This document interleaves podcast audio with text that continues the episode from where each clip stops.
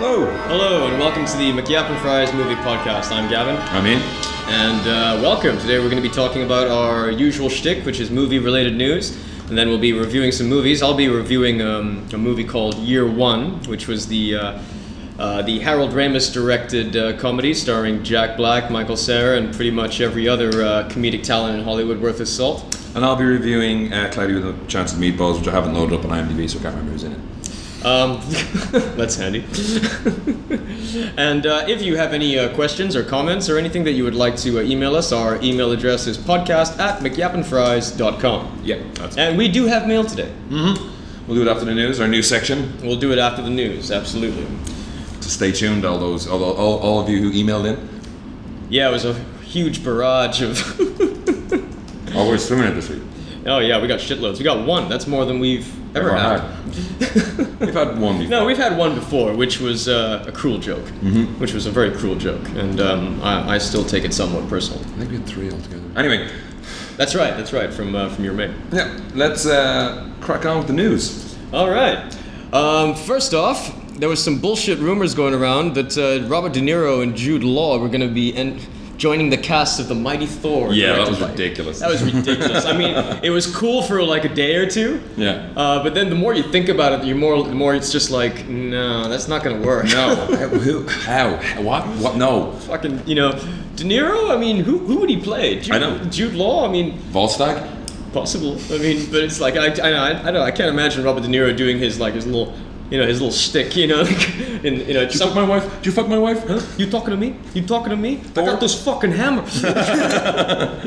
Guess what? Have they cast the Skellen, Stellan Skarsgård in it? Stellan Skarsgård is uh, is in it. Is he Odin? I have no idea. I mean, no, they uh, imagine. they have not. Um, they've been kind of. I mean, it's been very cloak and daggerish about the whole thing in regards to the role that he's playing. Mm-hmm. But uh, it's kind of interesting because his son was a front runner to actually play Thor. Yeah, that'd be weird. uh, for, for quite a while, and then like Brana was like, oh well, let's get his dad. but I am looking forward to this movie. I'm very much looking forward to the Mighty Thor. I mean, simply because just being a fan of the comic, it's it's the one Marvel property that really lends itself very well to that whole epic sort of uh, storytelling. yeah, I mean, it's fucking Lord of the Rings with hammers. Pretty much.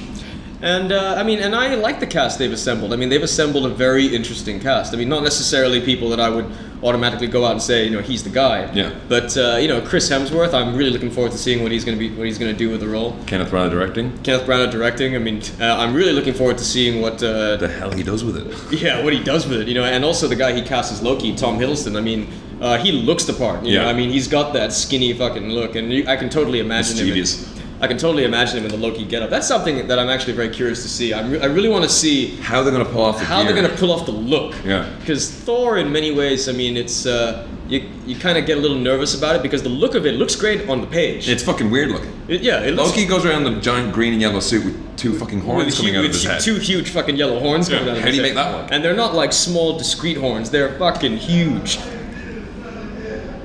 the fuck is that? I don't know. It's like you know. Well, no, we don't do this from from home. no, we're we're in a we're in a. Nasty Acres recording studio. That's right. uh, but yeah, that's gonna be. It's like Captain America. Yeah. You know, it's like Cap- as, as excited as I am about the Captain America movie, I was like, Captain America's always been that one. guy- I mean, the guy's costume is an, is an American flag. Yeah.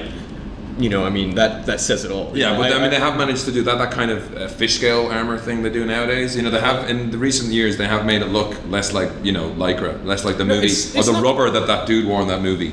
the yeah The that- original movie? the, Matt Salinger movie. Yeah. One of my, my, my, mate, my mate's dad, uh, he saw it and he was like, you know, the guy had polio before he, he got the vaccine and he looked worse afterwards.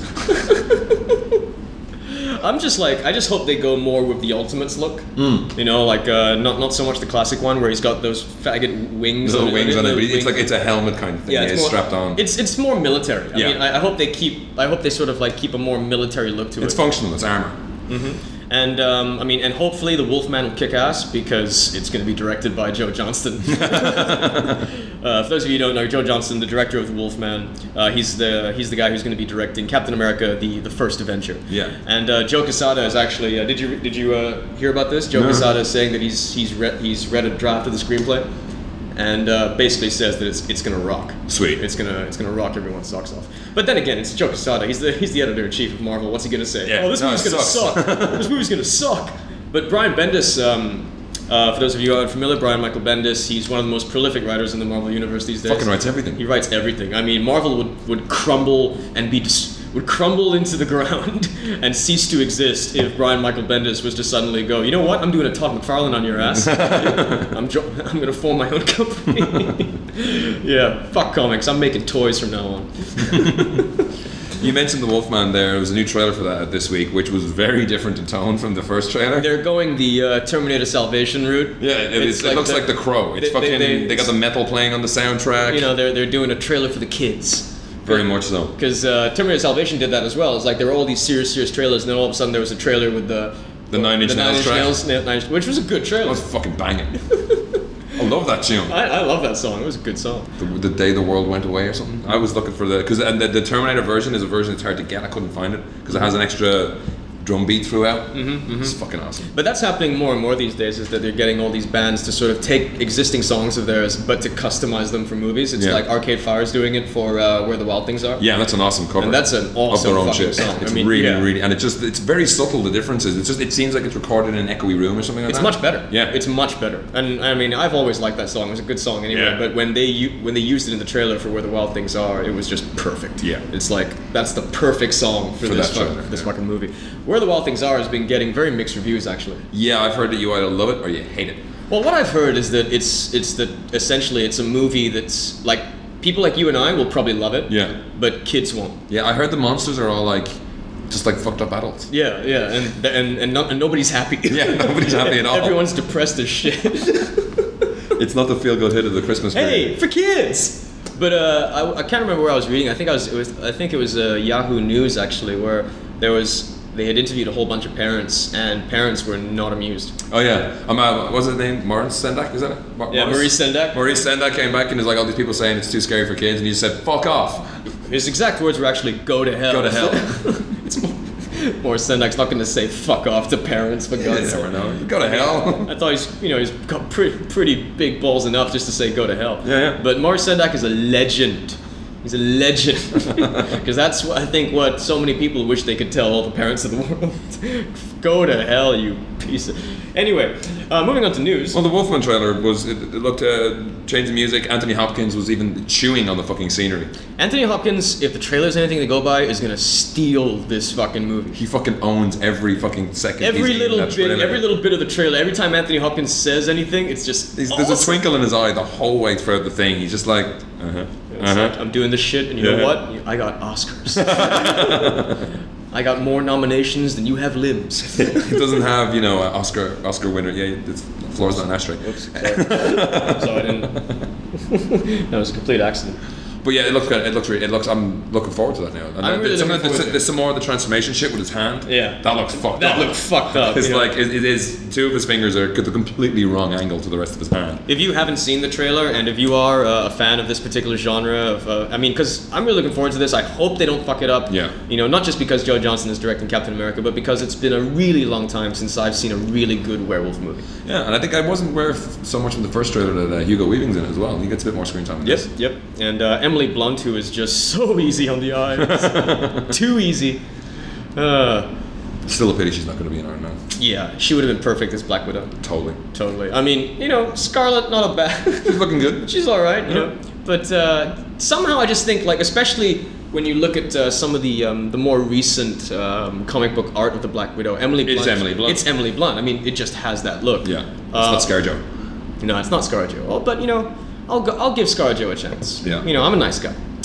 Another trailer that uh, was about last week. Did you see the Expendables promo trailer? I did, but you know what? It's uh, th- this. I would say avoid this trailer. Do you think? I- Wait I- for the real trailer. I would say wait for the real trailer because this is not meant to sell the movie to audiences. This is meant to sell the movie to uh, distributors to and stuff distributors like that, yeah. and stuff like I mean, that. even you can see at the it, it, it- it's not rough in any way, but just at the end when they have like the title card is just um, them standing with a picture, it's just, Yeah. just a, a still photo of the Yeah. Expendables kind of in front in front of it. So they haven't got a logo proper yet. no, I was watching it and I actually switched it off halfway because it was uh, it didn't feel like a trailer. Yeah. It felt like it almost some It's a parts sizzle reel. some parts of it almost came across like outtakes. Really? It- For me, I mean, watching it and I was like, no, I want to see a proper trailer. I want to see it, you know, packaged nicely. You know, I want to see them turn like you know bologna into caviar, which is what trailers do. Yeah, but I mean, it you missed out then because it looks fucking awesome. No, no. I mean, I saw enough to get excited about it. I mean, I, I saw up until the point where Dolph Lundgren is fighting with Jet Li, and, and you know, it's worth the price of admission alone just to just to hear Dolph Lundgren say to Jet Li, "Let's go, Happy Feet." yeah.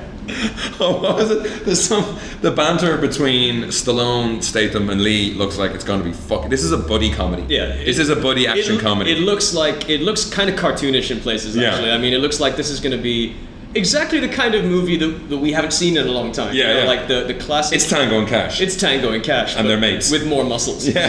I it's mean- Tango and Cash and friends. yeah. It really looks like it's that kind of fun. I think it's something that they're, they're driving away or they're in a helicopter or something like that, and Jet Li's like, I could have wind him. This is like, I could have wind. And I says, like, I know you could have wind. Well, I think like uh, they had the dictator like screaming at them and everything, and someone says, "What's he say?" He says, "We're gonna kill you with an accent." Yeah. There's another one. I think this is Ball. I think it- is it Stone Cold.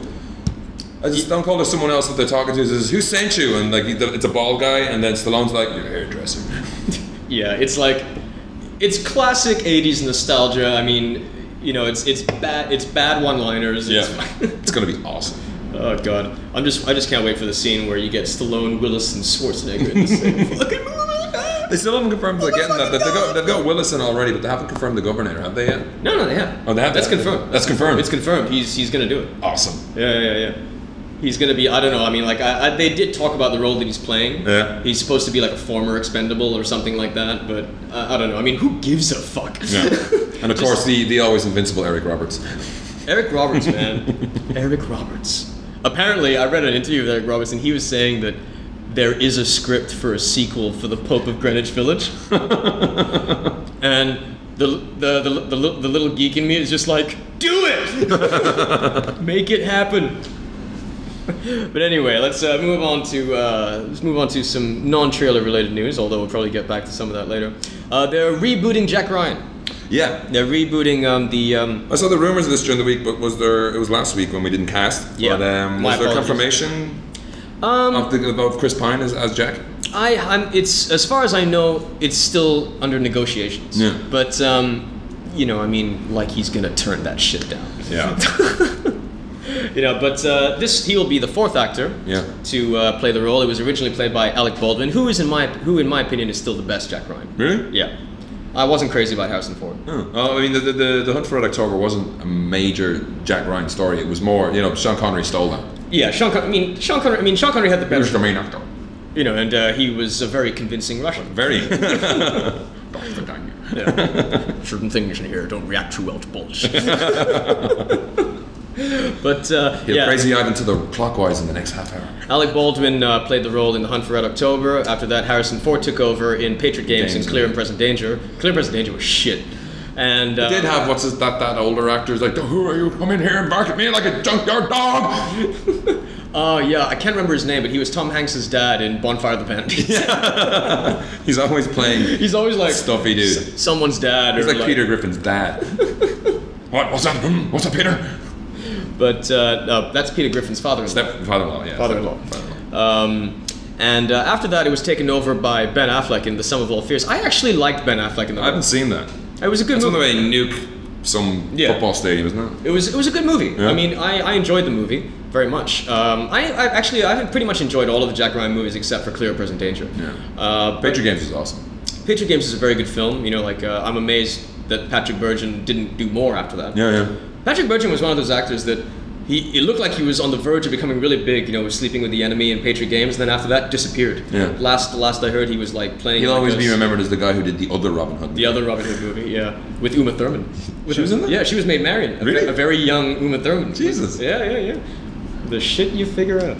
Uh, but now um, Paramount is uh, negotiating with Chris Pine to take over the role, and um, it would have been interesting to see Affleck do more with it actually. But uh, I guess after you know, like after that, he did Geely and Paycheck and Surviving Christmas, and that didn't bode too well for Yeah. uh, for the uh, the Jack Ryan franchise.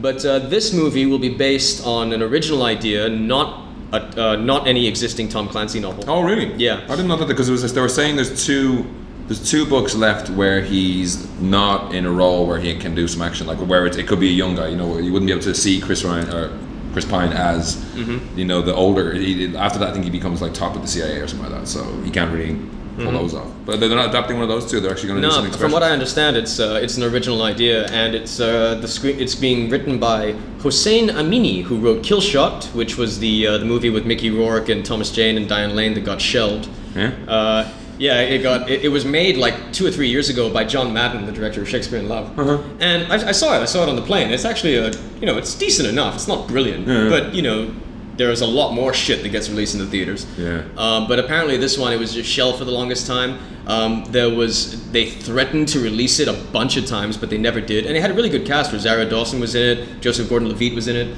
I mean, it was a really really solid cast. Uh, they threatened to release it when Mickey Rourke got his nomination for The Wrestler. yeah, yeah. Uh, and then it just ended up not happening, which must have been a real kick in the balls for John Madden because at one point he was the Miramax Golden Boy with Yeah. Shakespeare in Love. But you know, then he fucked up and did Captain Curly's mandolin. Uh, but uh, Hossein Amini, he also uh, he wrote Kill Shot. He also wrote The Wings of the Dove with Helena Bonham Carter Oh, right. and Linus Roach. So you know what? Your guess is as good as mine. What this movie is going to be about? you know, the new Jack Ryan movie from the writer of The Wings of the Dove. So, uh, and as far as I know, there's no director attached just yet. Um, Chris Pine is also a little bit more um, Chris Pine news. He's teaming up with DJ Caruso Yeah. um, in, a, in um, a movie based on the nonfiction book *The Art of Making Money: The Story of a Master Counterfeiter*, Oh. which uh, was based on a 2005 Rolling Stone article about a, a guy from Chicago who um, went from specializing in petty theft to counterfeiting on a massive scale Catch me if you can, part two. pretty much. And DJ Caruso has upset all of us by not making it three for three with Sh- Shia LaBeouf. Wha- What the fuck are you doing the art of making money for, DJ Caruso? Make Why the Last Man already.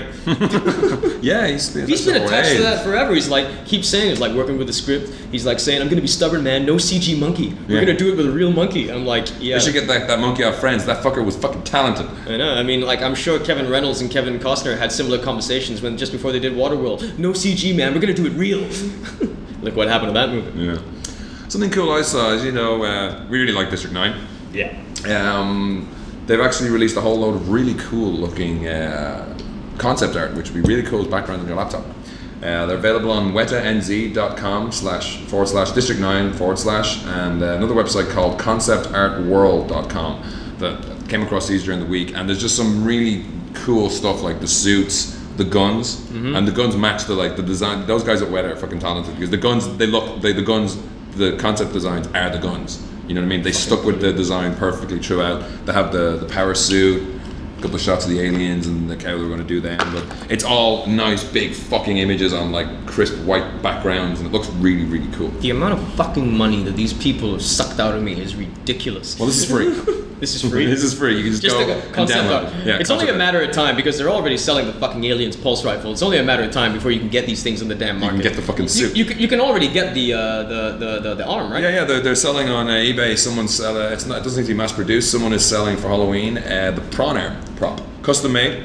It will. Uh, I actually met the guy who uh, designed all of the, uh, the the the mecha shit for uh, like that mecha suit that he wears like, Yeah. towards the end. I met the guy who designed that shit at the con. fuck. I was having a conversation with him for like a good 15 minutes before uh, Imagine. before I realized anything. Fuck. It's insane. And speaking of District Nine as well, there was. Uh, Wish I could remember his name. If you have a look on it, it's probably his fucking concept art. You probably it's, it's on the bottom. You can see his signature. Oh shit. Um, speaking of District Nine, Shelto Copley is uh, working on the 18, which we think we just talked about the last time we cast. But they've released their first official promo pic of And- this, and it looks Awesome. fucking awesome. This is up on Ain't It Cool and a couple of other sites. And Yeah, just, it's it's the official promo uh, promo shot of the eight of the A team. Yeah. and it looks badass. It looks Liam awesome. Neeson. I mean, I was worried about his look in some of those uh, unofficial photos, and uh, but this, he fucking looks like Hannibal. Even the shirt's open. He's got the cigar, the gloves. He's got the gloves. He's got the gloves, man. George Papard is fucking jerking off in his grave right now. and it even it does have the van in the background. It's smoky, but you can see it. They have the van. You know, it's like, uh, you know, if, if the mo- if the rest of the movie is as cool as this shot, I'm there. Yeah, it looks I'm badass. fucking there. Bradley Cooper, look, you know, great casting his face. Yeah. The the, the guy that got to, what, what's the guy who's playing fucking? I can't remember his I can fucking never name. remember his damn name. But the guy the, the guy the, the guy that got the guy that they have to play uh, B.A. Baracus. We'll edit that bit out. How? He's, he's looking cool and he's looking modern. It's not he's not doing uh, he's not got loads of gold. He has got something around his neck, but uh, he can't. I think it's his dog tags. They all It's BA year one. yeah. He looks cool. And I, it- the first shot as well of him with his hat off. So they're not he's not rocking the the mullet. Uh, not the mullet. The uh, mohawk is not as pronounced as, as uh, Mr. T's. But it's still there. It's still there, and it looks badass. What I really like about this shot is that they are they have stayed very, very true to the look. Yeah. But somehow managed to modernize it to make it look very today. Yeah, yeah, I you know, mean- I mean, because if you look at um, fucking Murdoch, he's wearing pretty much exactly. That's that's that's that's what That's Murdoch Murdoch. wears. He's got, That's he's, what got a, Murdoch he's got a wears. baseball cap on, leather jacket, some combats. He's got a devil may care attitude. Yeah, but still, it's like it. It's it's it's like it's retro, but somehow it works. It looks Yeah. it looks very uh, contemporary. Classic. And Liam Neeson just looks awesome. Yeah, I mean, after Taken, Liam Neeson is like he's on it now. he's just like. I mean, it's got to be. It's, you know, it's got to be like uh, kind of fucked up. You know that he's having this massive career resurgence at the same time he suffers a terrible tragedy. yeah. Didn't he? Use, he was talking. Wasn't he originally talking about giving up acting after uh, the Phantom Menace? At one point. Um, dude, so many people have fucking sang this song. You know, it's Yeah. like Anthony Hopkins' threat has been, you know, like a, you know, I remember like a after he did uh, some movie like Alexander or something, he was just tired and he's like, oh, you think I, I think I might just pack it in for a bit. Yeah. And all of a sudden, it's like everywhere. Anthony Hopkins is gonna retire from acting. Not judging from the Wolfman trailer. Fuck no. Back to trailers for a little bit. Um, I saw. I've been lo- keeping an eye on this for quite a while now. The uh, Edge of Darkness trailer. Did you see this with Mel Gibson? yeah, it looks good. It looks good. It looks good. And you know what? It's good to see Mel Gibson back on screen, Doing an acting, Do- acting yeah. properly, not acting the maggot. not being a racist prick. yeah. Uh, there's a very cool line in it near the end. It says, "You better decide whether you're hanging on the cross or banging in the nails." it's nice. That's nice. but that's a bit, you know, touchy considering his history with that shit. But uh, I mean, this is based on a TV series, right? yeah, yeah. I, I remember watching it and it was fucked up. It's the story of a guy whose daughter gets killed, and uh, she was part of a, an Earth First kind of group. Mm-hmm, it's kind of Gaia. I- It it has the Gaia hypothesis threaded throughout. You know, like the Earth will survive. It's all about nuclear um, waste and shit like that. And I think what was um, the guy who played the American uh, Pierce Brosnan's American buddy in the in the Bond movies? Big guy. Uh, J- uh, Joe Don Baker. Joe Don Baker. Joe he was Don in Baker. it. Joe Don Baker and um, oh, I can never Peck is it? Martin Peck, Gregory, not Gregory Peck. It's like he's an English actor. But it was very. He's tortured about his daughter. He's trying to find out what happened to her. He hooks up with a CIA guy who knows something's going on. There's That really big- narrow, that really narrows it down. He's, Ah, he- fuck it. he's an English actor. His name's Peck. Something Peck. His name's Peck. Yeah, it's not. Yeah, But it's not Gregory. no, All right. because he's not English. I have no fucking clue. Well, anyway, it was it was really dark and weird to have on TV. It's like you know because he, he he sees his daughter. I don't know. They didn't see, see to show much of that in the trailer. I'm not sure if they're keeping that, but he like he sees her, like guiding him kind of thing, and it's got all this like these flowers that grow or this fucking radiation shit's going on, and just like nasty, horrible fucking. This is like the dangers. A a generation of hippies just were generated by watching this fucking movie. And what's kind of cool about this one is that uh, it's being made by the same guy who did the TV series, Martin uh, Campbell. Martin Campbell, who is also uh, directing Green Lantern. Yeah. Yeah. He's doing an. Is it him doing another Bond movie? He's in. He, did- he, did- he's done two Bond movies, is it? Uh, has he done, I think he's just done. He's done two. Yeah, he Yeah. did uh, Pierce Brosnan's first one, and um, he did Goldeneye, and he Oh did. Casino- You'll never know. that movie has the honor of um, being the Bond movie that had the last good Bond theme song. Yeah. Every Bond theme song I've heard since then is just what the I fuck. didn't mind the Casino Royale one, but the um, Quantum of Solace one was pretty fucking. Who sang the Casino Royale? It was uh, Chris Cornell. That's right. That's right. Chris Cornell.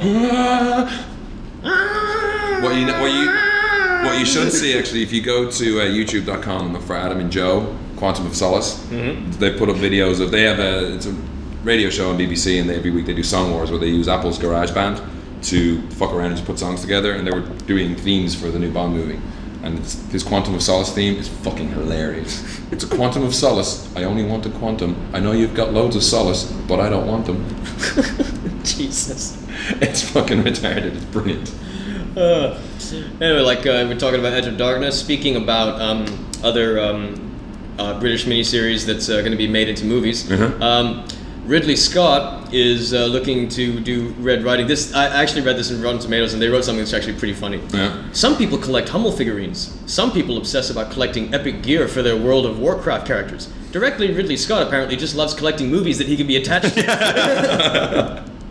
What is it? Brave New World, Alien. Isn't he making every movie that's coming out next year? Or Hmm. Yeah. something? It's something ridiculous. It's like between Ridley him- Scott presents 2010. between Ridley Scott and Guillermo del Toro. yeah. The two of them seem to be just like, you know, it's They've got like sewn up. it's like they're busy for, for, for the next like forever. Until they're dead from overwork and exhaustion.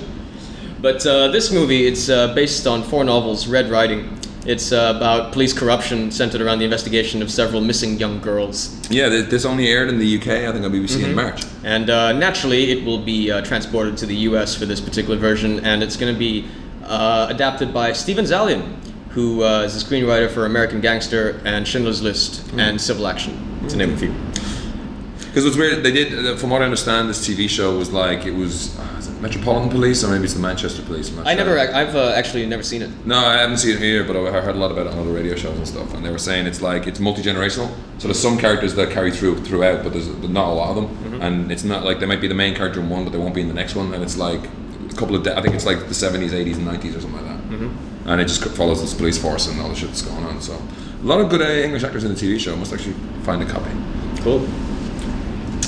Cool. Um, because no one asked for it, uh, Dean Devlin and um, Roland Emmerich are talking about Independence Day. day two. Oh God. Apparently, they have an idea. The only thing they have to sort out is how they get their deal and Will Smith's deal to converge. Because uh, Will Smith has uh, come a fair bit since that movie. Yeah. Uh, I don't know. I mean, this my my, my instant like Now, uh, again, Fox the fucktards. It's like naturally Fox says, "Why don't you do it without Will Smith?" I said, "Will is essential for us, the movie, and actually for the audience too." And so it's in limbo, and like lately, the studios are fighting, like gross players. And Will is a gross player, and is probably the only gross player right now who think whose worth is gross. which is very true. Yeah. I mean, yeah, Will Smith. All of his movies just make so much fucking Yeah, money. it's Even even ridiculous. even the crap ones. Yeah. You know, and like uh, even like Seven Pounds, which is considered a disappointment, yeah. still made like ninety million dollars at the box office. He's and- America's sweetheart. and we're talking you know and, and we're talking like a very heavy drama Yeah. and the, you know heavy dramas don't necessarily make 90 million dollars especially you know what i mean but uh, Will Smith ones do. will smith speaking about um uh, you know I mean, like my instant gut reaction to to an, to a sequel to independence day is fuck off Yeah. but when i take the time to think about it it's like well it depends what they do with it i guess i mean it would be kind of it would and be we haven't seen shouty Will Smith in a while. you know yeah i mean and it It'd be good to see him s- screaming, "Motherfucking aliens! My motherfucking house! All up my grill!" The only, the only reason that I would be kind of excited to see it is because it would be really cool to see Will Smith, Jeff Goldblum, and Bill Pullman back on screen. Yeah, yeah, yeah. That that's that's a that's a threesome pair. That's a threesome uh, team up that I wouldn't mind seeing again. And uh, you know, and Adam Baldwin was in it, and Adam Baldwin is a uh, much bigger star now, so Yeah. he, he might have a bigger role in it. and That could be cool. You get to see some more Jane. Jane. You might go all Jane on the aliens. You know, that'd be cool. They go up in space. Maybe they go to the planet. Yeah. Maybe they go to the alien planet to wipe And they meet and they meet the cast of predators while they're there. That's right. Topher, Ga- Topher Grace is a. it's Will fucking Smith. uh, speaking of a Will who's not doing too well, Will Ferrell. yeah. After um, he's going the uh, the Stranger Than Fiction route again. Uh-huh. Uh, Which I obviously, liked. I liked that movie. I, I like that movie too. I recently, I actually avoided watching it for for the longest. Well, I didn't avoid watching it. I had it at home for the longest time, and it Yeah. just every time I was gonna watch it, it was like you know, like fucking one in the morning. I'm like, uh, no, I don't. know. You know what I mean? It's like one of those movies. It's like No Country for Old, for old Men, Yeah. and like There Will Be Blood. It's like You gotta fucking s- you gotta be- set aside some time. You gotta set aside some time for those kinds of movies. I drink your milkshake. I drink it all up. if you don't know what we're talking about, I think it's I drink your milkshake.com. You can find it on there. They have the sound clip. Dot com. Dot com. But uh, following the uh, the big budget um, failure of Land of the Lost, um, which is a movie n- that I'm actually kind of excited to see now because I've heard from, Expectation is from, lowered. from different people that uh, it's not necessarily a bad movie. It's just not the movie they were trying to market. yeah. Uh, which seems to be happening quite a bit these days. You get m- movies that are just not marketed properly. Yeah. You know, like uh, World's Greatest Dad, that wasn't marketed properly. You know, it just like even Shrink. You know, when I saw the trailer for Shrink, it, it does not. What was Greatest Dad? The one with The one with Robin Williams and yeah, the fucking weird fucking the name. fucking son. Dad, I was jerking off, you prick. God, I forgot we watched that. But um, uh, like even with Shrink, I mean, the trailer for Shrink did not f- properly represent the movie it Yeah. was trying to market. You know, when I saw the movie, I'm like, "Th- this is not a, this is not the trailer. Yeah. Uh, but anyway, Will Ferrell has signed on to uh, make this movie called Everything Must Go. It's an independent comedy, but you kind of get the impression there's going to be some drama in there as well. Yeah. And this has a budget of under 10 million. Whoa. Yeah. So Less than District 9. so no risk. In, no. Yeah. Less than this. No aliens, no parachutes. Uh, it's going to be directed by this guy Dan Rush, who's a commercial director. He'll be making his uh, feature film debut as a director. Um, Does and- that say dramedy? yes? and it's based on a short story by Raymond Carver. Uh, and Will Ferrell will play a, a guy whose um, his wife is pissed at him, locks him out of his house, throws all of his possessions on the lawn, um, which leads to four days in which uh, Will Ferrell's He's to charac- sell everything. character has to sell everything.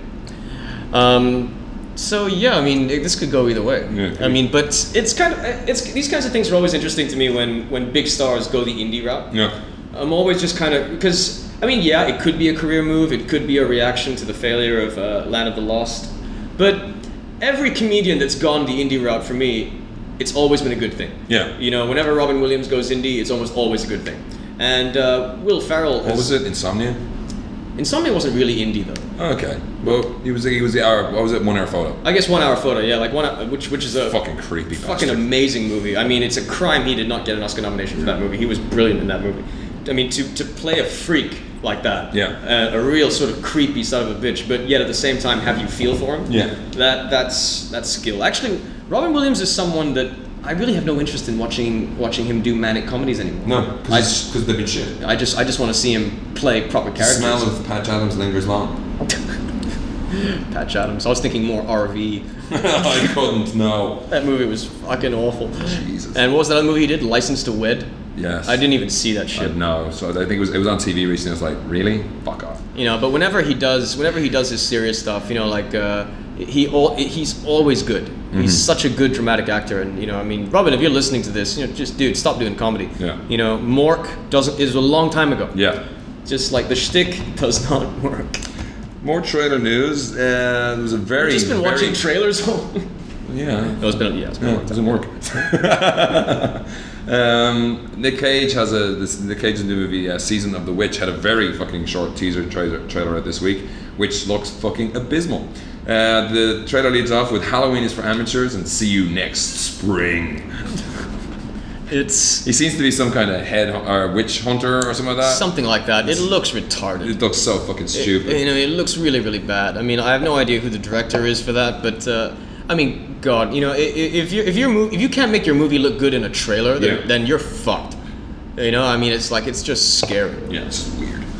But yeah, he's falling. It looks like he's going to fall through on his Wicker Man acting line, uh, greatest acting lines of you know the bees. They're my mouth, my eyes. Uh, with uh, the only line in the trailer that he has is "Come up the head." That's it.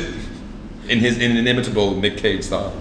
God, I can't think of any Oscar winner in recent history who has just Pissed it away. Who's just gone? I mean, okay, wait, I tell a lie. Cuba Gooding Jr. Oh yeah. Cuba Gooding Jr. Cuba. No. Uh, and uh, David Schwimmer. Huh?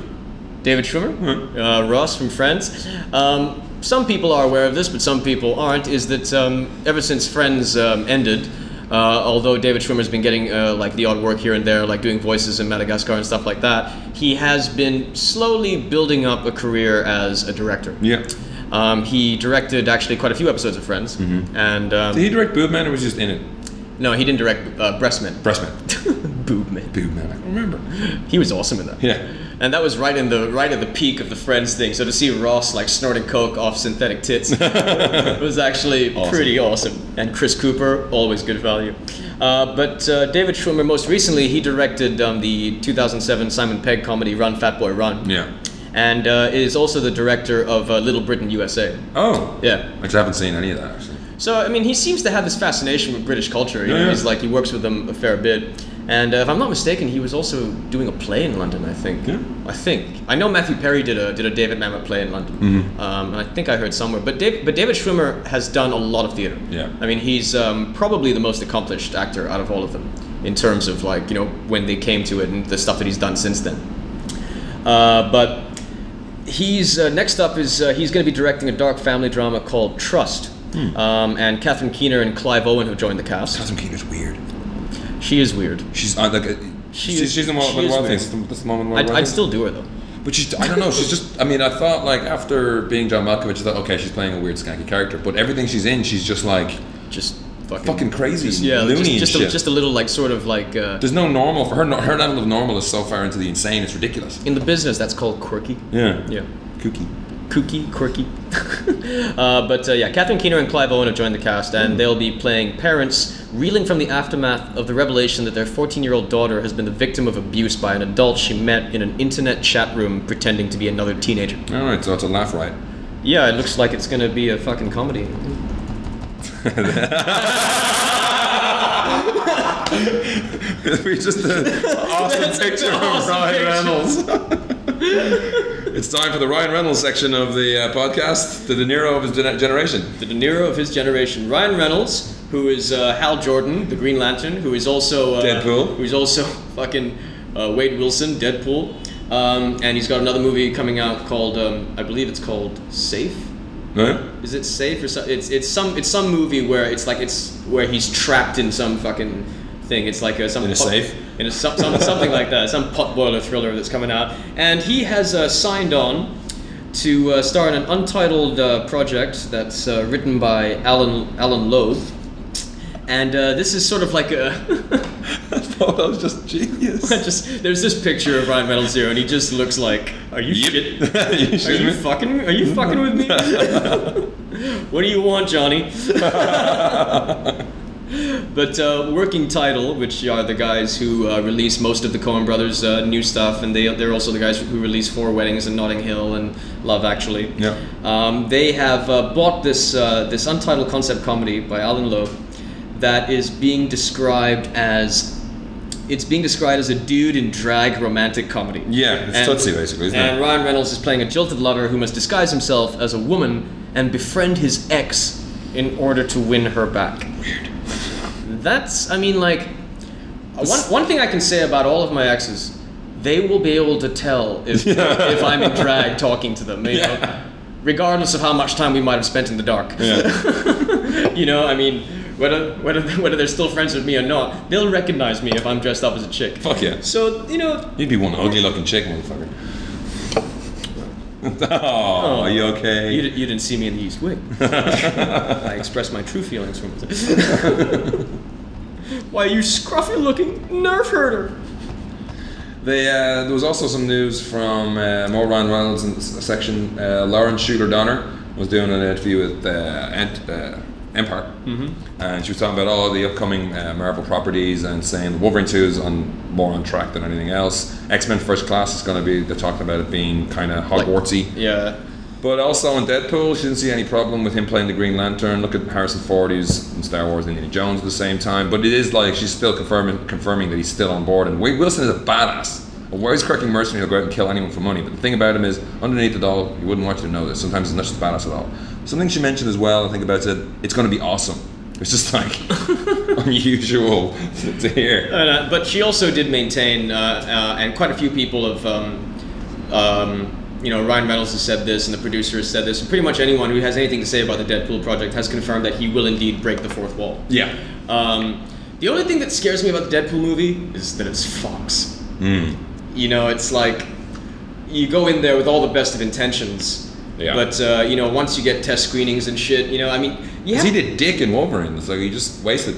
but yet, but yet you remember him. Yeah, you yeah. know, I mean, which is uh, sort- it's like it's.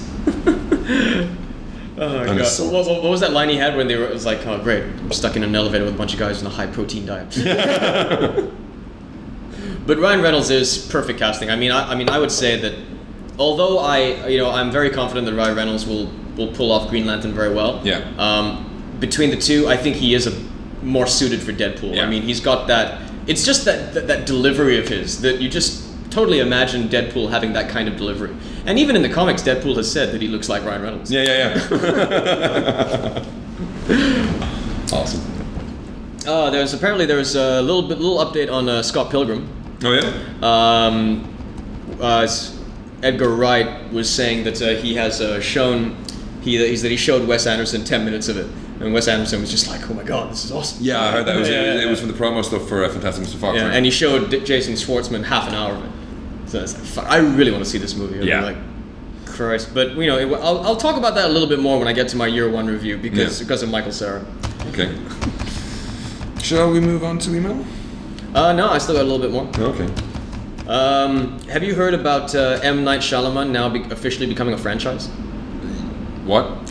The first of his Night Chronicles. Oh yeah, yeah. Three films to be released over three years based on M. Night Shyamalan stories, but directed by others. Yeah. Woohoo! uh, will be it's uh, the first one will be Devil, which will be directed by Drew and John Eric Dowdle, who made Yeah. Quarantine. The plot of which is unsurprisingly for a Shyamalan project a secret. Uh, but Shyamalan is producing, and he'll be credited with the story. But the actual screenplay is going to be go- is done by Brian Nelson, who did Thirty Days of Night. Oh, okay. Um, There was something about 30 Days Night, the, the casting for the sequel. You see that? Mm-hmm, Like, I didn't take the notes, unfortunately, but that was a good movie. I like that. I wonder if uh, he'll be. I wonder if M Night Shyamalan will soon be doing like an M Night Shyamalan presents on TV. That'd be kind of interesting. With his profile. Just Walks uh, into it. just like some brief news on the uh, on the Brett Ratner, also known as Satan, uh, directed sequel of uh, Beverly Hills Cop, Mm-hmm. Part Four. Uh, but apparently now they're saying that um, they want to get They're getting Taggart back. they're getting Taggart back as well as Rosewood because apparently they're going to ignore Part Three. Yeah. And- Which is a good idea. Which is a good idea. You're going to ignore part three because in part three, Taggart wasn't around because uh, He retired. he had retired and was living in Florida, which was such a cop out. yeah. Such a fucking cop out. Um, It'll be good to see Judge Reinhold get some work again. Judge Reinhold actually has worked pretty steadily. Yeah, but then anything decent? Well, you know, that's besides the point. You know what I mean? Like, uh, he's still working. It's Judge Reinhold. Judge Reinhold is the kind of actor that'll work forever. He'll, Yeah. he'll probably do shit, but he'll work forever because he's Judge Reinhold. Yeah. But th- I thought that was some good news that they, that they want to get Taggart back for it, and that they're going to ignore part three, and that they're going to sort of like use the first two as a springboard off it, and then. Yeah. But it's just I don't know. There's just something about the whole thing that just feels very forced. Yeah. You know, it's like it, it doesn't. I don't understand why this movie's being made. It's it feels like a cry for help. Yeah. There's no real need for it. There's no real need for it. I mean, it feels like a cry for help because Eddie Murphy's career is not is not isn't going too well, and and Brett Ratner just has some itch he wants to scratch or something. I don't know. I mean, there's just something about it that just doesn't feel, you know, it's. I mean, it's like it's like with Ter- when Terminator Salvation was first announced. yeah. You know, um, of course there was all the backlash and everything, but the bottom line is that you could tell they were serious about this movie, and regardless of whether you liked the movie or not, Which we did. yeah, I, I, I, I, I enjoyed the shit out of it. But for the ge- for the for the general masses of fans, regardless of whether you like Terminator Salvation, you cannot deny that this was a, a, a genuine attempt to take it in a very bold new direction. Yeah. You know, whether you liked it or not doesn't matter. You don't get that with this. With this, it just feels like it's just Yeah. like, you know, like what? Why? Why? You know, Yeah. why are you making this movie? You know, if it's anything less than than fucking brilliant, people are gonna want to lynch you. Yeah. You know. Like, more than they already do. Because you're Brett fucking Ratner. Uh, but there is just one more piece of news because I'm a big fan of this guy. Uh, because I'm an 80s boy, and anytime Emilio Estevez has got a new project, that's, Yeah. good, that's good news for me. Yeah. Uh, and I liked Bobby. And uh, like, um, you know, like David Schwimmer, um, Emilio Estevez has, for quite some time now, actually, ever since the 80s, been trying to carve out a career for himself as a director. Yeah. And, um, you know, he's, he's, for the most part, I, I liked his movies. Yeah. You know, I mean, I enjoyed Men at Work. Men at Work is a guilty pleasure. Um, Wisdom sucked, which was the first movie he did. However, because of Wisdom, he is actually the youngest guy, the youngest actor ever to direct a movie. Oh, right. You know, um, but he's making a movie called The Way, um, which uh, will be about, which will be about a guy, uh, a Californian anthropologist, Anthropologist. anthropologist who travels to France to reclaim the body of his estranged son who died in a storm in the Pyrenees. Hmm. Um, at one of the star points at the Camino de Santiago, uh, de Santiago. um, and it's going to be played Or Oh, he's an by ophthalmologist, not an anthropologist. uh, an ophthalmologist. That's right. And it's a pretty interesting cast. Uh, Martin Sheen will be playing the father, Mm-hmm. and uh, Deborah Kara Unger is in it. Hmm. Um, and I've been a fan of hers ever since Crash. And uh, James Nesbitt is Mm-hmm. Oh, in yeah. it, the guy from Jekyll. Yeah, yeah. And um, a, a whole bunch of stuff. He's in uh, Five Minutes in the Heaven. Five Minutes of Heaven, the movie with Liam Neeson. Um, for those of you who That's are, out on DVD now. is it? Yeah, Oh shit, that was fast. Yeah. I mean, wasn't the theatrical trailer just like a couple of months ago. Yeah. Right.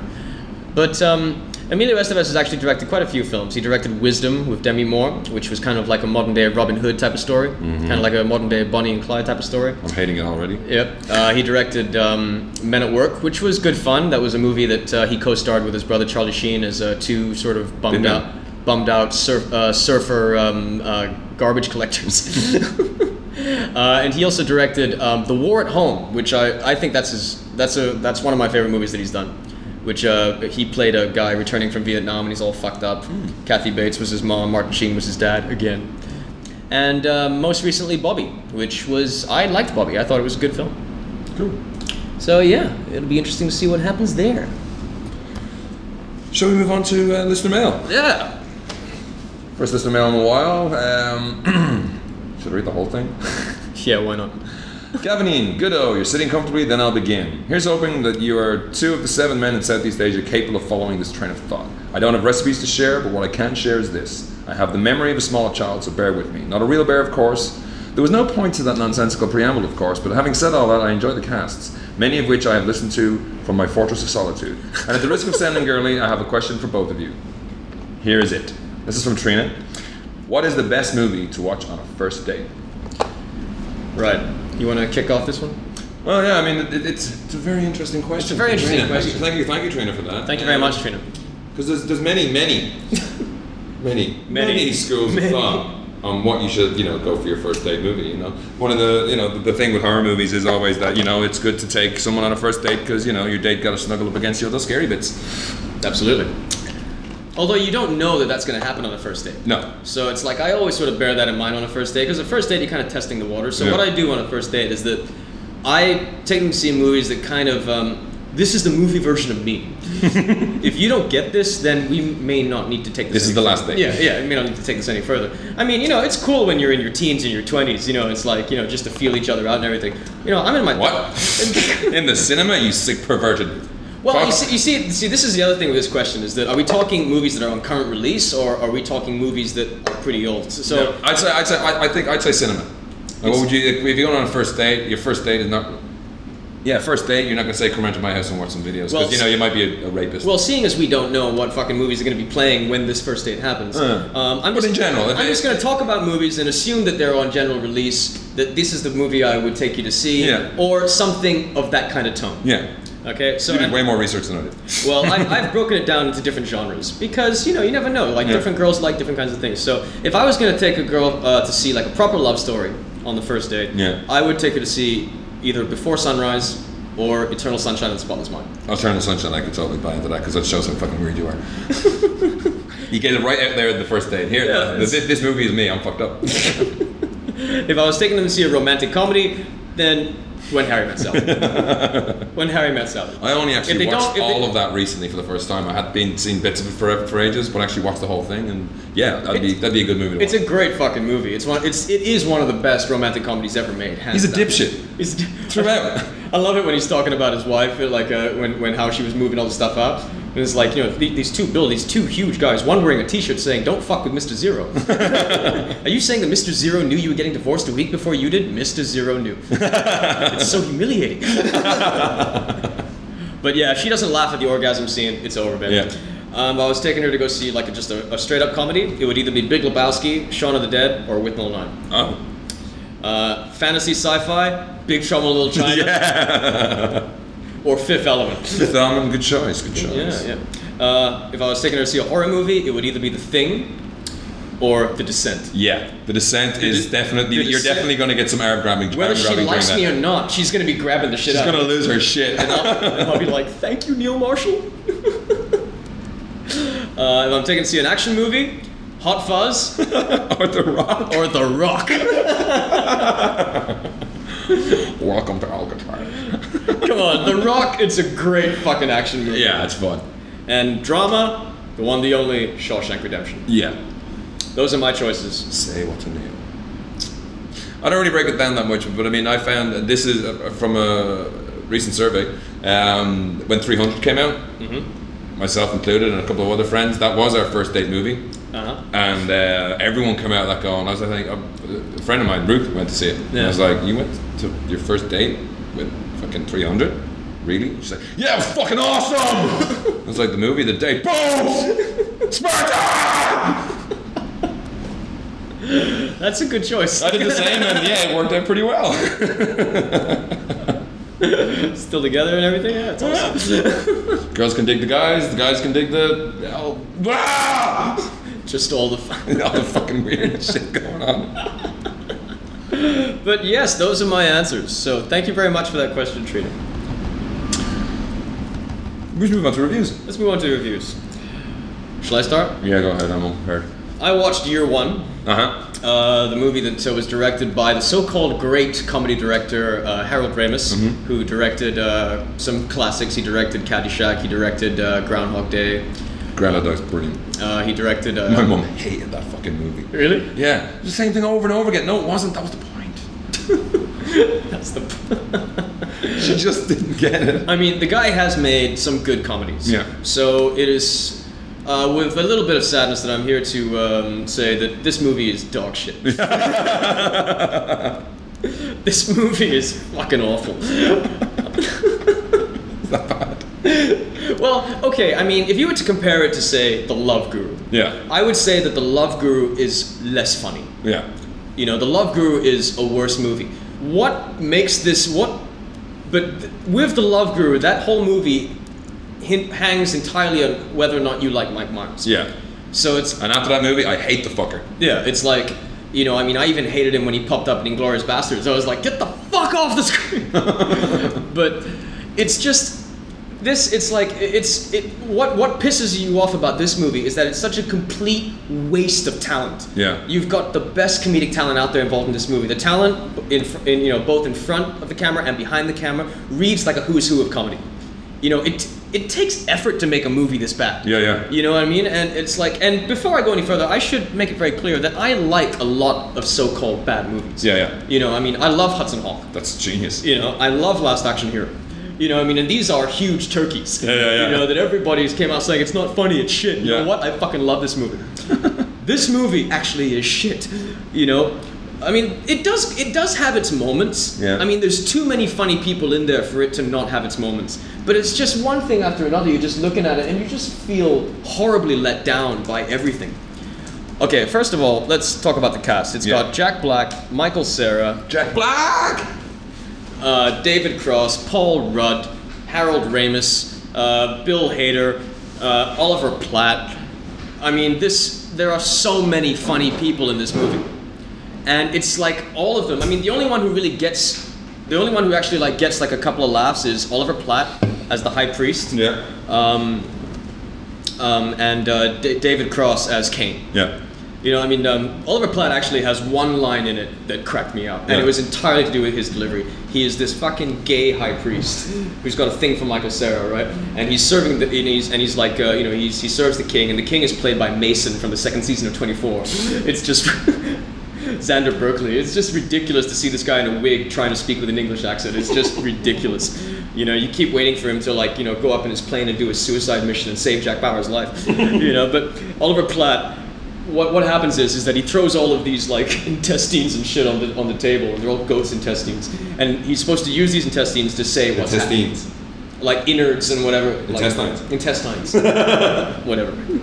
Um, and he's like, you know, I see this, I see that, and then the king's like, what does it mean? You know, the guy goes, well, to me, I see a happy. You know, he says to me, I see a happy face, and that makes me happy. And then the king's like, but what does it mean? Well, it could mean a surprise visit from a former friend or sweetheart, or that you're going on a long sea voyage. Can I come? I've never been on a boat.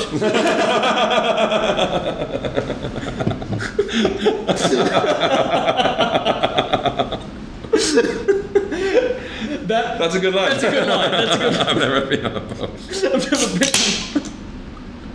What's it about? It's okay. The story is very, very, very simple. Um, Jack Black and Michael Sarah play Z and O, respectively. Alright.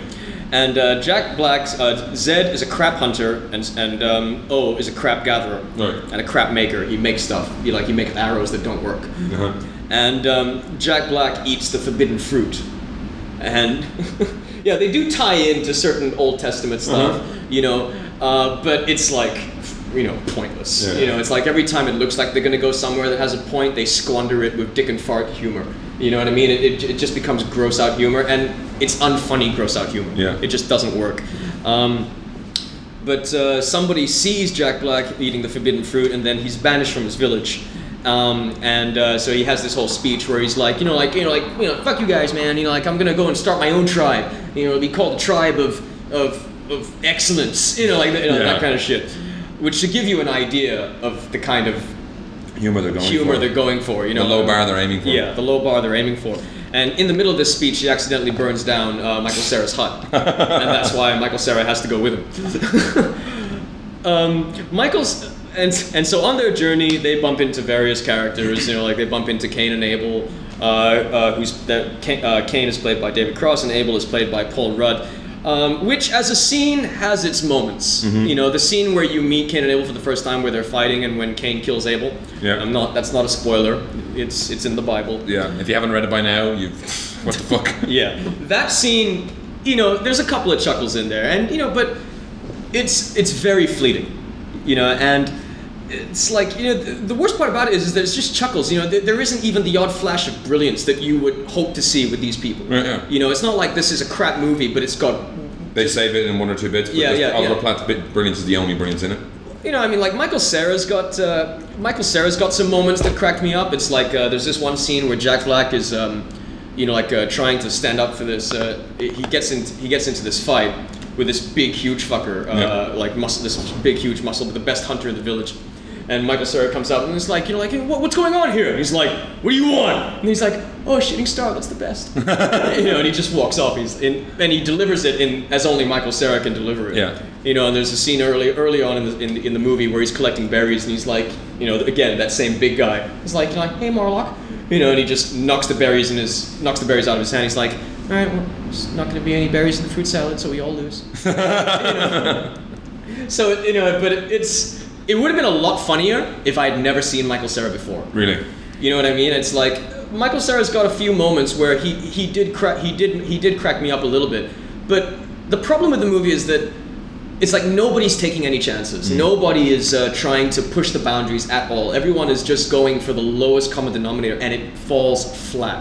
Jack Black and Michael Sarah are playing, ca- you know, I mean, they're the the um, they're playing characters that we've seen them play so many times. You know, it's like the, They're not mov- being stretched the out. movie falls back on the kind of performances that made them famous. But the only problem is, is that you're sick to death of watching them play them. Yeah. You know, and you know, it's like it.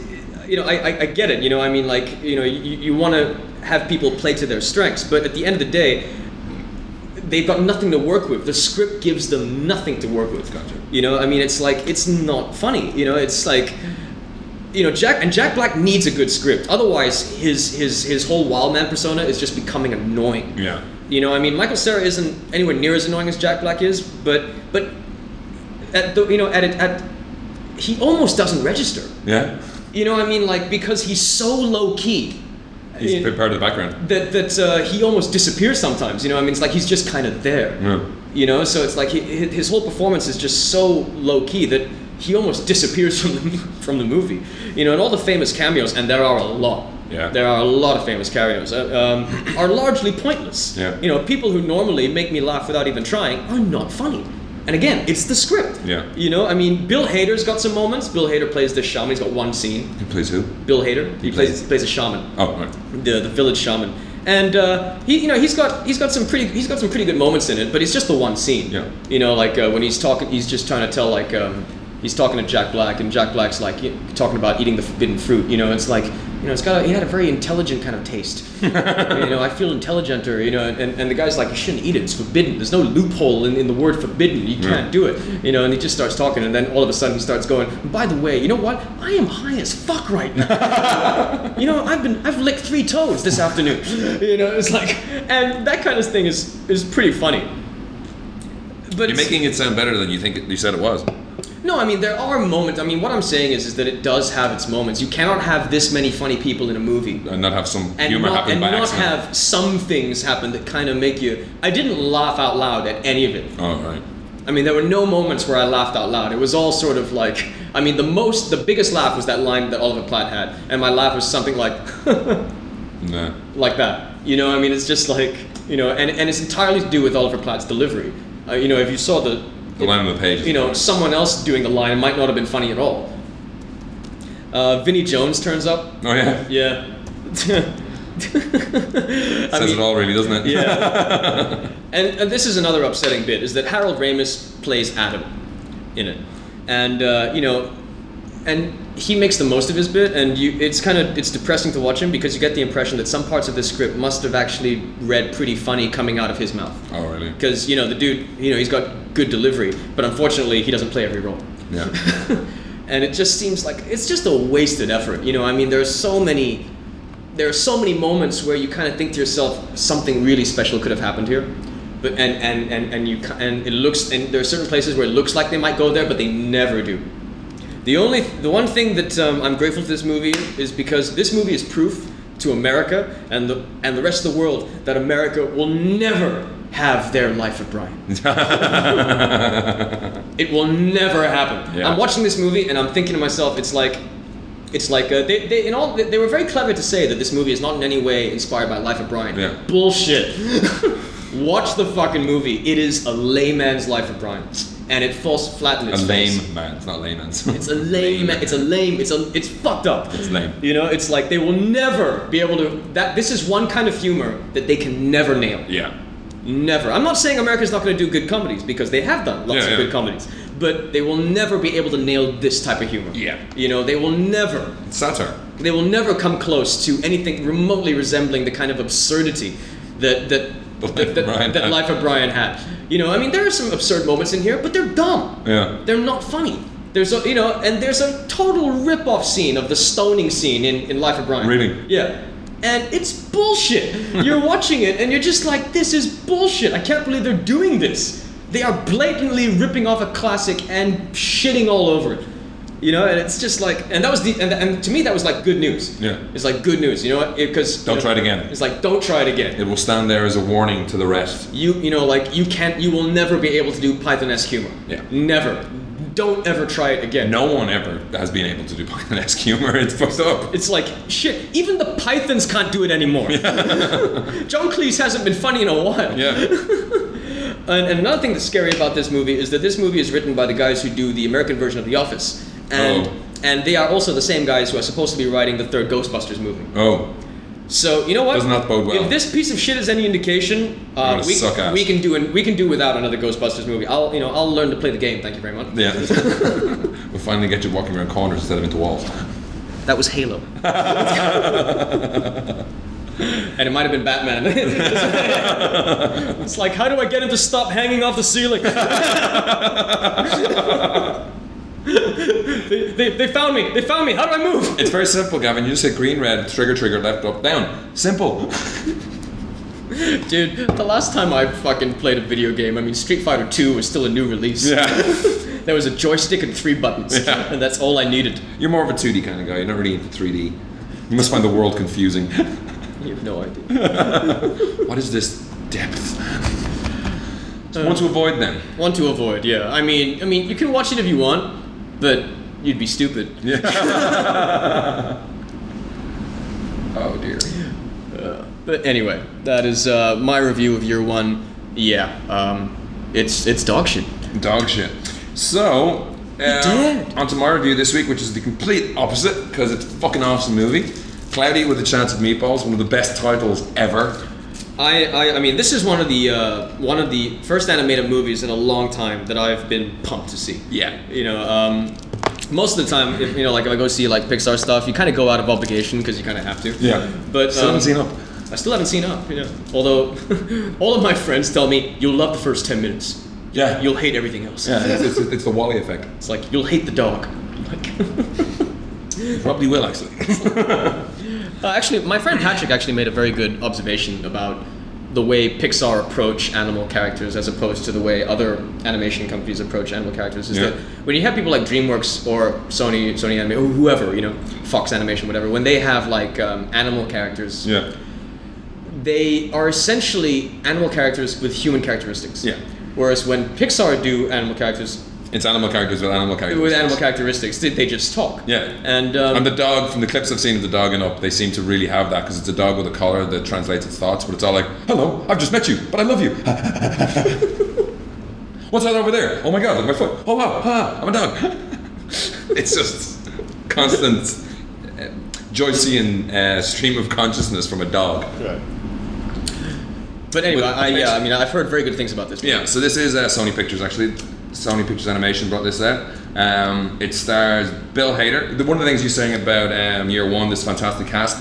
This has a fantastic cast, but it only hits you as you're watching it. Mm-hmm. Like one of the one of the very clever things at the very start of it, it starts off with a movie. bro- Uh, was it a movie by a lot of people? The, the Cool. directors aren't even mentioned. Uh, looking at them now, it's Phil Lord and Chris Miller, which uh, I didn't realize they actually produced Clone High. Did you ever hear Clone High? Did I ever show you any of that shit? Uh, n- no, you didn't. Ran on MTV. I think the DVD is only available in Canada. It's this fucked up animated 2D animated show about like a high school where all these clones go to. So you got Abe Lincoln, uh, Cleopatra, um, JFK. JFK is the jock on the on the ground. They all have foster parents they live with, and it's just bizarrely. It makes a hell of a lot, the movie makes a hell of a lot more sense now after watching that that, that they, they that they would do this because Clone High was fucked up. Uh, Gandhi's like this little fucking. Gandhi and Abe Lincoln are the main characters, and Gandhi's like, "What's up, my niggas?" and Abe Lincoln's a slacker dude. Like they're like they're just the, they're the lowest of the low, and he's always after Cleopatra, but Joan of Arc really likes him. God, you, well, you gotta send me this shit. Yeah, this is a really good show. So uh, Bill Hader plays Flint Lockwood. His um, you'll love the ten minutes of this movie. First ten minutes. He's uh, as a kid he likes to invent.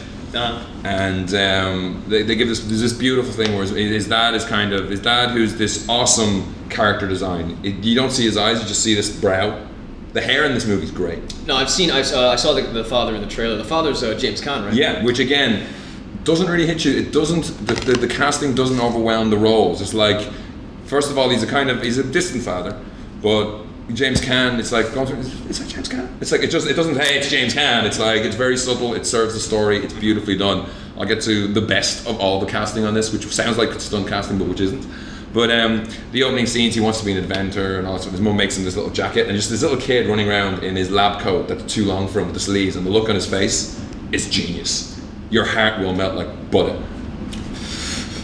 It's cool. But he grows up and he hasn't really invented anything. His dad runs a tackle shop. They live on an island that's under the A in Atlantic Ocean on the map.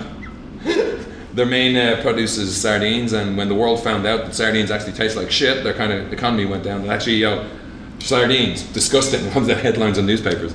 So the economy's in decline, uh, everything's not going well, and Flint's been working on a few things, one of which is a uh, brain translator for monkeys, who's uh, the monkeys played by, t- again, great casting, Neil Patrick Harris Awesome. most of his lines are just Steve, yellow. You know what I mean? He's like giant. He gets covered in mustard. It's like yellow. it's very much like the, the, what I've seen of Doug Doug in um, Up. You know, it's literally just stream of thought kind of shit just coming out of this monkey. Like when people are saying Flint, Sam, Steve, I love- Dad, Steve, he just keeps saying Steve all the time, and it's hilarious I fucking love Neil Patrick Harris. mustache. The monkey has a thing with mustaches. He wants to tear off all the mustaches, and he keeps saying mustache, mustache, mustache. so he, he's trying to he's trying to help everyone out. So he makes this machine that will turn water into food Yeah. and um, it gets you just need more power Mr. T won't let him near the electricity station because he's fucked up a lot of times. He's done a, Yeah. he's a lot of screw ups. And that's the stunt cast. That's the stunt cast. Mr. T is the, the the town sheriff, and this character design is amazing. He's fucking this ripped guy, little tiny legs, always the gym socks, the Is- white gym socks with red with red red red, red stripes. Is he the one in the trailer? Is like, why can't you be more like my son, Caleb? Yeah. Is that him? Yeah. Awesome. So. So, and he's like, Lockwood, what you doing, boy? You know, he's like totally Mr. Fucking. I'm like, this is fucking Mr. Is this Mr. T? Is this exhibit doing a, a- an impression? And it's like, it is Mr. T because they actually reference it at one point, and it's fucking awesome when they do. I almost punched the air. fuck yeah! This is a fuck yeah movie. So it gets the machine goes crazy, goes up into the clouds, and he can still program it, but uh, he can make it rain. Food and um, this just gets some fucked up imagery. You know, people ask him what they're going to have for lunch the following day, and he puts it in, sorts it out. Like it's like he wants to, Mr. T wants to do something nice for his kid for his birthday, so they make it snow ice cream, and it, it's, it lands in giant balls of ice cream, and they're having snowball fights and all this kind of stuff. Awesome. So there's a lot of just whacked out fucking imagery with just burgers and food falling from the heavens. And uh, there's another plot with Anna Faris, you're a big fan of. She's actually a weather reporter. She's a How's Oh, she in this? She's pretty good. She's a, a weather reporter. She's not really a weather reporter. I think she's an intern. She gets sent out there to um, o- oversee the opening of Sardine World with the world's largest sardine. It's about that big. In this giant fucking aquarium, and um, you know she's covering the weather. You know it's like she's like the intern's just covering this boring story, but then it starts raining food, and it's like really cool. But the machine starts going a bit out of control, and Lockwood's got to Flint's got to pull it together and get everything working, work with his dad and shit like that it's just you can't go into too much of you know ruining Yeah, it. yeah, yeah, But it is I've, I've heard it described as David Lynch for kids, and it is the imagery is just insane, and it goes a lot. I mean, there's a lot of Mr. T and his kid are like the ultimate father son partnership, and you know Flint and his dad, and because their mom died, and it's like. You know the relationship's always been a little. That's why you can't tell us James Cannon because he doesn't say an awful lot for the first part, but what he says is awesome, and uh, it's about their relationship and getting. You know, he's just looking for his father's approval, and uh, he's hoping inventing will do that. But his dad's like, "You've done this inventing shit for a while, and it's not working out." He narrates what he's inventing, designing, painting, awesomeness, yes, Steve. I have to see this movie now. You have to see this movie. The cast is just as I said, excellent. Bruce Campbell's in as the mayor, and again, just weird little things that you'd see in like space.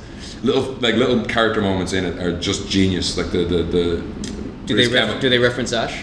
Not so much. I mean, it, it took me a while to figure out. Again, it, it, they don't they don't need to. Yeah. It's just yeah, I was like, is that Bruce Campbell? And he has way more lines. Like, it's like, yeah, I think that's him. It's just like he's trying to he's trying to get Flint to do something. He's like, you'll do it. You'll be popular. Popular. Popular. and then it pulls back, and you see him coming out of the frame, moving backwards slowly, going. Uh, well, any movie that has fucking James Caan, Bruce Campbell, Mr. T, and Neil Patrick Harris, I'm there. It's a winner. it's just, I would highly recommend you go see this movie as soon as possible. I went to see it in 2D. I'd heard there was no real difference, so the 2D version as opposed to the 3D version worked fine. I just didn't want that kind of weird pain I get in my head watching 3D movies. my third eye opens and like just the shit pours into my chakra. It gets all dirty. I have to clean it later. But um, it's a very, very funny, very bizarre, fucked up movie, and it's great to see something this weird in the movies. Awesome. So Excellent. definitely go and see Cloudy with a Chance of Meatballs. And don't see year one. Yeah. All right, let's check out the uh, top 10 box office. Uh-uh. Come on. Come on. I'm trying. Where the Afghan fuck- kami, ma Afghan kami. What? Movie charts. So Okay, with the Malaysian box office, number 10, Tsunami. at Hyundai. the story of a storm in a car factory. Of all the car factories in all the world, this storm had to come into mind. Number 9, Rebellion. And it is Nope. uh, number Number eight, 8, Baranmai. number Seven, seven, Sorority Row. Are these vampires, d- uh, dead chicks, zombies? What are they? Uh, sorority row? No, no, no. It's uh, it's you know you know what sorority is, right? No, it's, Oh yeah, I it's, uh, know. But it just has all these chicks on the poster, and it says like they're the fraternity for until death or something. Shit. Uh, no, it's because like I don't know, like some one of them dies or something, and they're like uh, it's, and they try and cover it up, and then Yeah. like they start turning on each other or some shit like that. As far as I know, there's no supernatural angle Oh, I to thought there was. it. Number six, Whiteout. I want to see this just to see how bad it is. Yeah, it's getting panned. Number five, Papadom. Papadom. Number Papadom. four. Number four, Pandorum. Getting panned as well, but I want to see it anyway. Number three, Cloudy with a Chance of Meatballs. 3D, Uh, number two, Surrogates. which we reviewed last week. Okay, movie, but yeah, Number one, Alafan. Indian tough one. movie. What, what the hell? It's an Indian movie? Indian movie, I think. Big Indian movie. Uh, U.S. box office. Number ten, The Invention of Lying. Yeah. Falling Fast. Yeah, I've heard this is very Twilight Zone as well. We're getting a lot of these Twilight Zone stories recently. Number nine, Surrogates. Falling, Falling even Fast. faster. Number, eight, Toy Story. How old is that fucking movie? And it's, It's just like, like, keep doing Jesus, it. like it's the movie that won't go away. Yeah. It'll still be playing when the third one comes out. Yeah. Number seven, Zombieland. I really want to see really, this really movie. want to see this. Number six, Cloudy with a Chance of Meatballs. I Hang was it in reading it there. earlier. Number, Number five, five, The The Stepfather. Stepfather. I hear this sucks. Yeah. Number four, Couples Retreat. I, hear, this, sucks. Number three, Paranormal Activity. I hear this, is, awesome. I'm really looking forward to that. Number But I don't know if I could hack it. I don't, the, the days of watching all the Ring movies in one week and having nightmares is, I think it's behind me now. it's like it's just that one moment in the descent. It's just gonna keep you up from. oh my god! What the fuck? It's like when that fucker turns around and the strangers. Uh-huh. Number two, law-abiding citizen. I've actually heard this is actually all right. Yeah. you just This got- is Gerard Butler, right? Gerard Butler and I, uh, we, we, we saw the trailer quite a while ago, and Yeah, it was yeah. like it's like yeah, I'm a wrong man, but you've fuck picked on the wrong fucking. It's enemy of the state, but like I've got way better plans than Will Smith has. and uh, number one, where the wild things are, looking good. looking good. Although that's probably gonna drop pretty steeply. Yeah, looking at uh, movies coming up. Then I think next week we've got Jennifer's Body, The Time Traveler's Wife, uh, Michael Jackson's This Is It, uh, The Informant, Ninja, and. Uh, They're My Mother Mermaid, Korean. Great translation there, guys. Uh, oh, the box is actually coming out in November. Mm-hmm. Yeah, 2012 November. Astro Boy is getting panned. No, oh, why the wild things are will be the 19th of November. I'm really looking forward to that. Yeah, me too. Yeah. Cool. So, Okay. We'll s- sign off with our usual weird shit off the internet. As per usual, yep, we're going to be uh, signing off with uh, this little um, audio recording of uh, Gilbert Gottfried's complete The Aristocrats joke. For those of you who don't know, The Aristocrats is a joke told by comedians to comedians. Yep. And it's the, the the details change, and that's where the comedians' personality. Basically, is that the uh, the setup is the same, which is basically like a family that goes to a talent Oh, agent. really? No, no, it's just the setup. I mean, Yeah. this is the thing that this is the thing that always stays the same with the joke. The setup, which is a family wanting to show a talent agent their act, Uh-huh. and the punchline. Everything else in between is improvised, and this is essentially a joke that comed- yeah, as you say, like comedians show off with each other. Yeah, uh, this was the the subject of a documentary quite a while ago called "The Aristocrats," which is a load of comedians telling their versions of it. Mm-hmm. So Uh, here's Gilbert Gottfried playing us out. Here's Gilbert Gottfried's. It's been fun. No, Oops, sorry. it's been fun, guys. See ya. a talent agent is sitting in his office. A no American family walks in. Ah, father and mother, son and daughter, a big fluffy dog. They, the family has blonde hair and blue eyes and bright skin. And uh, the talent agent looks up and goes, All right, let's see what you do. So the father drops his pants and takes off his shirt. He's totally naked. He undresses his wife, starts fucking his wife on the floor. then the son drops his pants, takes his shirt off, and uh, the, uh, his sister also takes all her clothes off. The son and the daughter start fucking on the floor too, and the dog is pissing on them. Then the mother turns around and starts blowing this up. The father starts fist fucking the daughter in the ass. And and the father, just for your information, is an ex-marine who has really muscular arms. the type with the ta- tattoo of a battleship on it. And, and uh, you know, and he looks like he just ate a can of spinach type arm. And he's fist fucking the daughter in the ass as the daughter is licking out her brother's asshole. And the brother at the time is chewing on the dog's balls.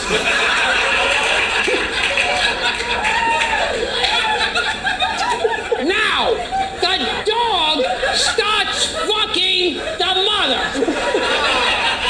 And he's fucking the mother while the mother is eating out the, the little girl's asshole. While she is fist fucking her brother in the ass. Yeah, I, if you're not not keeping up with this, I'll start at the beginning. it's important if you miss any part, then the joke makes no sense. then the father starts fucking his son in the ass as the son is eating his mother's cunt, as the mother is eating the daughter's cunt, as the daughter is blowing the dog. and with his big fist, the father fist fucks the dog in the ass. Because really, why leave the dog out? that would be wrong. It would be very wrong. Now, the son breaks off a leg from one of the chairs and shoves it up his sister's asshole and starts fucking her with it as the father takes a lamp and shoves it into her cunt as the mother is licking out the father's asshole as the mother is eating the dog's ass. Now the dog takes a tremendous shit on the floor. now you'd think if, if I could pause for a second, you'd think that at this point the talent agent would go, Oh, for God's sakes, I'm getting on the phone and calling the police. But no. I'm just saying, you know, in case you've ever questioned that. Now, the son walks in with cables out of the trunk of a car like jumper cables. So he attaches the jumper cables to his father's balls and starts running electricity to him as he's licking out his father's asshole, as the father's eating his daughter out, as he's fucking the dog in the ass. This sounds like one of those prayers on the Jewish holidays that you have to read. And he fucks in the ass, and the dog fucks the cat, and the cat fucks the boy, and the boy fucks the dog. Amen, amen. And little kid, little kid, and the fire put out the dog that fucked the cat, that fucked the girl. And, and then the son climbs up on a table, puts a noose around his neck, and jumps off. And through auto asphyxiation, see, this is educational, you start choking, and that makes you have a big orgasm. Try it when you get home. no, really, really, I'd like you to. I've, I've looked at a few of you, and I don't see that it would be a major loss if any of you hung yourselves tonight and the cop said, well, he was, he uh, shot Kungman here, oh, good enough. Good enough. I saw him when he was alive. There was no point in him living alone. So the son is there and he's shooting cum and the mother's blowing him and the daughter's blowing him and the dog is blowing him. Then the mother and daughter take two rats, also where they came from, I don't know, and shove them in their cuts and the rats are chewing the insides of their, of their cunts, and blood is coming out. And then that, of course, makes the father and son very horny, as you've all been in that. Any of you who have ever been in front of, like, your wife and daughter who have rats in their cunt, you go, ooh, I gotta get my dick in there right away. I gotta put my dick in there. Right away. And go, ooh. I put my dick in the rat bites and ooh. And so he, he puts his dick, and the rats now are chewing on their dick. So now, like, cunt blood and dick blood is pouring out of their cunt. And now the sun who has been cut down from the noose, is squeezing his pimples into his mother's cunt, into his mother's cunt, and it's like filled with pimple uh, juice. And then he starts shoving his face in and eating it out. This is based on a true story and he's eating her out now. So the guy- so the daughter squeezes her blackhead into all over her father's dick, and the dog shits on his dick. And then the son and daughter start blowing the father with the shit and the blackheads on his dick.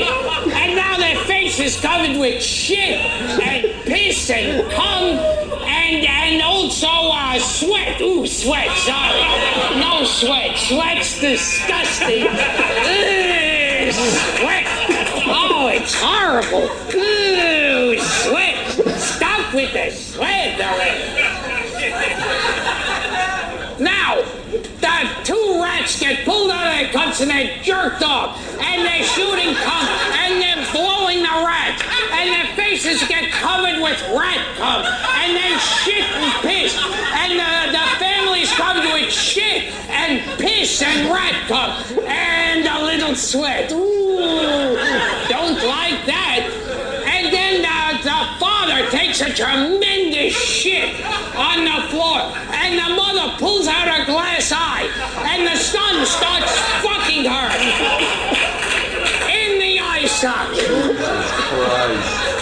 Christ. and fills up her eye socket with rat cum and rat shit and rat piss and the dead rats, and he starts fucking her in the eye socket, and then the dog uh, bites the rat's heads off, and they start the son and uh, the uh, father start fucking the rats in the neck. and believe it or not, the father with these enormous arms is able to fist fuck a rat in the ass. Because they have amazingly elasticity in the rats. If you catch a rat, try. it.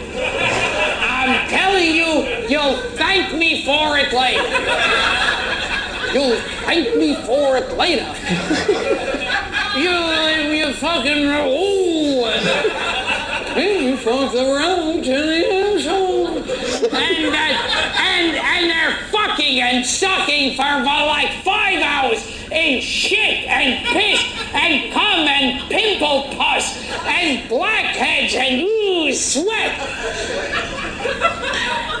And then uh, afterwards, they stand up and they take a bow.